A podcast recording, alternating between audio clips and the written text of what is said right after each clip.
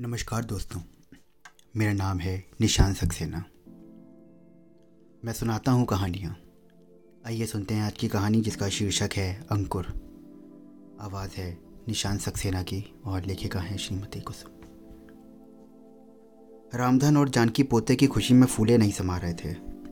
उनके छोटे बेटे परेश और बहू नीना के आँगन में एक नन्ना सा फूल जो खिला था।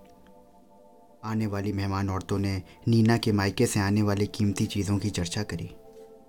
जानकी पोते को बलैया लेती नहीं अघाती थी। बहना, बहुत बहुत बधाई होवे। पिछले साल बेटे का ब्याह किया और इस साल तुमने पोते का भी मुँह देख लिया? एक महिला ने कहा। तुम्हें बधाई हो बहना, महालक्ष्मी सब पर कृपा करे। जानकी का संक्षिप्त सा उत्तर होता। अरे लड़के की खुशी बड़ी चीज़ होती है। दूसरी की फुसफुसाहट थी। ठीक कहती हो बहना, बड़ी बहू के यहाँ तो ना। तीसरी ने जोड़ा। हाँ मुझे तो बहुत तरस आता है उस पर। इतनी सुंदर, सुशील बहू मोहल्ले भर में किसी की ना है। बस एक ही कमी है औलाद की। पाँच छः साल तो हो ही गए होंगे उसके ब्याह को। अरे चुप रहे। चौथी महिला ने जानकी को आते हुए देख इशारा किया। चलो री बहनों, कुछ खा लो। जानकी ने आवाज़ दी। चाय नाश्ते के बाद उठते हुए अलका परेशान होकर बोली, अब भगवान तुम्हारी बड़ी बहू के भी घर खुशी दे दे। बस तुम्हारा आशीर्वाद चाहिए। मेरे अरुण और सुनंदा का घर भी बना रहे। तुम्हारा मुँह नसीब वाला हो। जानकी का स्वर नम था। खाने के बाद मेहमान विदा लेते गए, सुनंदा बीच बीच में आकर नीना और बच्चे को देख जाती। अले अले मेरे मुन्ने को नज़र ना लग जाए। कहते हुए सुनंदा ने अपनी आँख के काजल से मुन्ने को टीका लगा दिया। अरे भाभी, कुछ नहीं होता इन टीकों से। नीना विरोध करती, सुनंदा उसे चुप करा देती। अच्छा नीना, ठीक है, तेरा पहला बच्चा है, मैं तुझसे नहीं मांगती, पर दूसरा बच्चा तो देगी ना। भाभी, दूसरे का अभी क्या सोचना? एक बात कहूँ तो बुरा ना मानना। रिश्तेदारी में अपना बच्चा देना मुझे पसंद नहीं है। लेना ही है तो किसी अनाथ का ले लो। नीना प्रतिक्रिया की प्रतीक्षा करने लगी। हाँ तो ठीक कहती है। अच्छा क्या बुलाएगा मेरा बेटा मुझे? सुनंदा के मन का दुख बाहर ना आने दिया। वैसे तो आपको जो अच्छा लगे भाभी। ठीक है तो बड़ी माँ कह सकता है। पर वो तो माँ जी को कहेगा ना? नीना ने स्पष्ट किया। अच्छा ठीक है। ताई माँ तो कह सकता है। पहले कही देती हूँ, आंटी नहीं बनूँगी। पता ना चले कि कौन सा रिश्ता है मेरा इसके साथ। अच्छा भाभी, ठीक है। वो सब छोड़िए। अब इसका अच्छा सा नाम बताइए। हम्म मुझे तो इसका नाम अनमोल अच्छा लग रहा है, क्योंकि है भी तो यह अनमोल सा हमारे लिए। जानकी उन दोनों की बात सुन रही थी, और बीच में बोल उठी हाँ अच्छा नाम है बहू। इतने सालों बाद घर में खुशी जो आई है तो अनमोल ही हुआ वो भी। मुन्ने को नहलाना धुलाना कपड़े पहनाना, खिलाना, सुलाना, और सब काम करने में सुनंदा को इतना सुख मिलता था। जानकी जब सुनंदा को काम करते देखती तो कहती कि, नीना, तुझे तो जन्म देने की ही तकलीफ़ हुई। असली काम तो उसको परवरिश का है। और मैं तो कहती हूँ कि मुन्ना, सुनंदा की झोली में डाल दे। माँ जी, चाहे कोई कितना भी प्यार दुलार करे, बेटा तो मेरा ही कहलाएगा ना? लाओ भाभी, मैं नहलाती हूँ। आप दूसरा काम देख लो। नीना तुनक गई और बच्चे को सुनंदा से छीन लिया। अरे, दूसरे काम हो जाएँगे। पहले इसके संग तो थोड़ा सा समय बिता लेने दे। तू बैठ, मैं सारे काम कर लूँगी। नहीं भाभी, मुन्ने के बिना बहुत खाली खाली सा लगता है। और नीना उसे कमरे में ले गई। सुनंदा सोचने लगी कि मैंने तो अभी इस खालीपन को इतने बरस भोगा है। क्या कुछ पल भी मैं अनमोल के साथ बिताकर अपना दुख नहीं भुला सकती? पलकों की कोरोता का आँसू देख ना ले। सुनंदा वहाँ से चली गई। माँ जी ने नीना को समझाया, देख बेटी, अगर ईश्वर ने तेरी सुन ली तो तो उस पर अहंकार ना कर। उधर सुनंदा और अरुण भी उलझ पड़े। अरुण कहता, अरे पगली, कौन सी उम्र चली गई है तेरी, हैं? जब उम्र बीत जाएगी, तब तब तू बोलियो, परेशान मत हो। हमारे घर भी एक नन्ना मुन्ना सा मेहमान आएगा।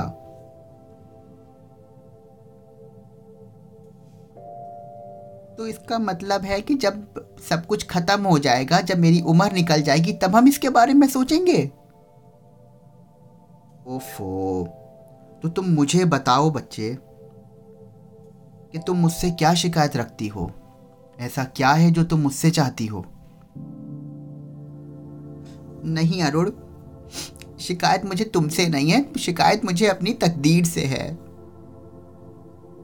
तो सुनंदा, तकदीर से नहीं लड़ा जा सकता, सिर्फ़ समझौता किए जा सकते हैं। और, हालात तो हालात होते हैं। अरुण उसे समझाता, उसे बहलाता, पर वो आज अपने ही दुख में थी। तुम नहीं समझते हो, मुझे नफरत हो गई है अपने आप से। मुझसे नहीं सुना जाता है लोगों के ताने। हर वक्त मेरे को बांझ होने का कलंक रहना पड़ता है। पता नहीं अरुण, तुम भी क्यों नहीं समझते हो मेरी बातों को? अरे, आदमी शादी करता है तो इसीलिए करता है ना कि बच्चे होंगे, हम आगे बढ़ेंगे, हम दुनिया की और खुशियाँ देखेंगे। पर हमारे पास तो कुछ भी नहीं है अरुण। अच्छा ठीक है। ये बात गलत है। आदमी शादी करता है सुख के लिए। बच्चे तो उस सुख से जुड़ी एक कड़ी भर हैं। अच्छा ठीक है। जाओ मुझे तुमसे कोई बहस नहीं कर देती। और जाओ जाकर दूसरी शादी कर लो जो तुमको बच्चा दे सके। अच्छा। और अगर उससे भी बच्चा ना हुआ तो क्या सौत को सह सकोगी अरुण बात को मज़ाक में उड़ा देता। सुनंदा जानती थी कि अरुण उसकी बातों को चाहे लाख नज़रअंदाज करे। लोग तो उनसे ये मनवाने पर तुले हैं कि बच्चे के बिना वो अधूरे हैं। जब दवा दुआ काम ना करे तो क्या करें? कुदरत के रंग भी निराले हैं। जो कभी उसका धन्यवाद नहीं करते, उन्हें अपनी नियमतों से निहाल कर देती है। और जो हर समय उसे याद करते हैं, उन्हें कितना तड़पाती है। अरुण का सुनंदा को बहलाने का तरीका भी विचित्र है। देखो सोनू, भगवान हमसे प्रसन्न है। भाई देखो, हम उसे याद रखें, इसलिए उसने अभाव हमारे जीवन में दे दिया है। अरे बच्चे तो हमारे पूर्ण जन्म के लेनदार होते हैं। हम किस्मत वाले हैं कि आगे के लिए हमारे सर पर कोई कर्ज नहीं है। अरुण भूले से भी ना ये बातें बाहर ना करना, वरना लोग तुम्हें पागल कहने लगेंगे। सुनंदा उसे चुप करा देती। सुनंदा को अच्छा लगा ये सुनकर के नीना फिर से माँ बनने वाली है, लेकिन नीना इतनी जल्दी दूसरा बच्चा नहीं चाहती थी, इसलिए अबॉर्ट कराना चाहती थी। सुनंदा ने उसे समझाया, अरे तीन तीन औरतें हैं घर में, तू चिंता मत कर। हर फ़िक्र हमको दे दे, हम संभाल लेंगे। नीना मान गई। सुनंदा ने पूरा समय उसकी देखभाल की। दूसरी बेटे का नाम रखा गया अनुपम। तीन साल के दो नन्हे मुन्ने फूल नीना की झोली में थे। अनमोल की तरफ़ से वह कुछ लापरवाह हो गई। वह तो ताई माँ का प्यारा था। अरुण भी घोड़ा घोड़ा और लुका छिपी में उसके साथ बच्चा बन जाता। देर हो जाती तो नीना आवाज़ देती, चलो अनु, अब सो जाओ। तो अनमोल ताई माँ के आंचल में छिप जाता। नीना को शिकायत थी कि, भाभी, आप इसे बिगाड़ रही हैं? वो उसका हाथ पकड़ती हुई घसीटते ले जाती। अनमोल रो रो कर, ताई माँ ताई माँ, चिल्लाता रहता। माँ बनकर कितना सम्मान पहला पा लेती है औरत। सुनंदा के मन में आता, क्या सिर्फ़ वही माँ है जिसने बच्चे को जन्म दिया है?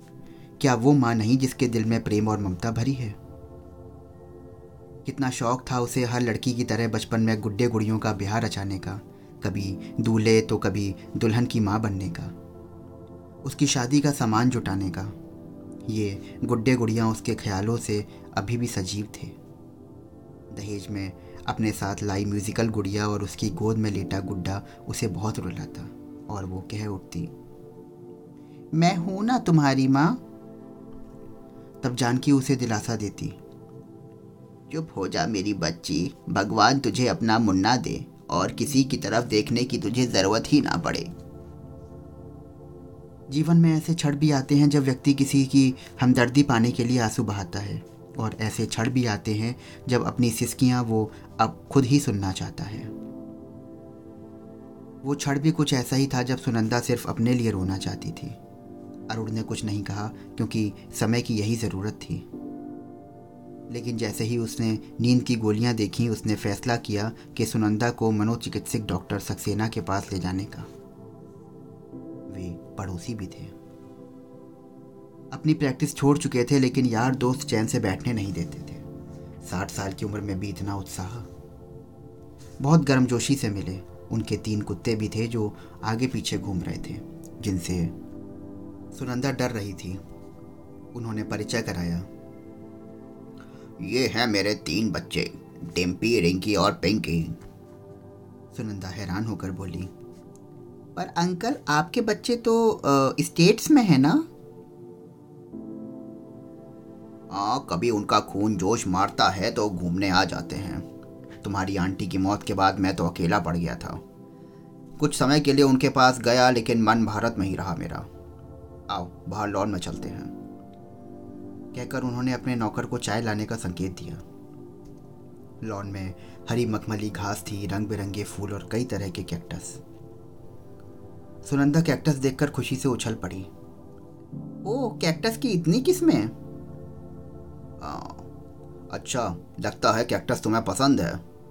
जी अंकल, इन्हें देखकर रोमांच होता है कि अपने वजूद पर आँच नहीं आने देते। और जहाँ भी लगाओ ये ज़मीन पा लेते हैं। अच्छा। तो सुनंदा एक बात बताओ। जब तुम इतना सब कुछ जानती हो बेटा तो अपना वजूद क्यों मिटा रही हो? जी मैं समझी नहीं। हम्म, तुम समझी नहीं या तुम समझना चाहती नहीं हो? डॉक्टर साहब का इतना कहना था कि सुनंदा स्वयं को रोक ना पाई। एक एक बात कह गई। डॉक्टर साहब का सपाट सा उत्तर था, मैं तुमसे हमदर्दी जताने के पक्ष में नहीं हूँ, लेकिन हाँ इतना ज़रूर कहूँगा कि भाग्यशाली हो तुम। ना हुए का सब्र तो है। होने को तो फिर ना रहने का दुख कितना झेलना आसान ना है।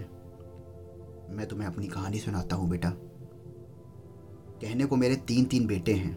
बड़े बेटे की पढ़ाई में लाखों लगाए और जब उसे वेतन मिला तो एक हज़ार रुपये दस बार गिनकर उसने मुझे दिए थे।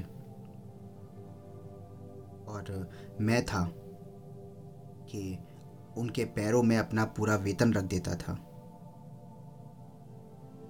और जब मैं कभी उनकी माँ से ये बात कहता था तो वो एक मेरे को एक छोटा सा जवाब देते थे कि मुझे ये चोचले नहीं पसंद। दूसरे बेटे ने भी हमें हमारे फ़र्ज़ याद दिलाए कि हमने जो किया वो हमारा फ़र्ज़ था। तीसरा अमेरिका चला गया और वहीं उसने शादी कर ली। धीरे धीरे उसने अपने दोनों भाइयों को भी वहीं बुला लिया। लेकिन अंकल, इस दिल को चैन सुकून कैसे मिले? बेटी, सबके पास सब कुछ नहीं होता। बच्चों पर अपनी माता और करुणा बरसाओ, जो माता पिता के बिना जी रहे हैं। अरे, अच्छी बात है कि तुम्हारे घर के लोग भी तुम्हारे साथ हैं। हम जिसे भी खुद को जोड़ते हैं, वो घर का हमारा अपना हो जाता है। ये घास, ये फूल, ये डिम्पी ये रिंकी और ये पिंकी, सब पर प्रेम बरसाओ।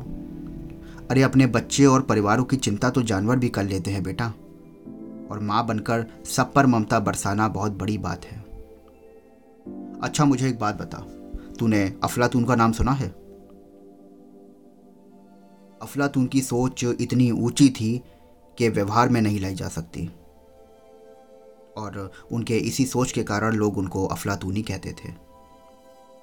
इसलिए जो बात उसने सबसे पहले कहा था कि बच्चे जन्म के बाद राज्य को सौंप दिए जाएँ। किसी बच्चे पर माँ बाप की मुहर नहीं होगी।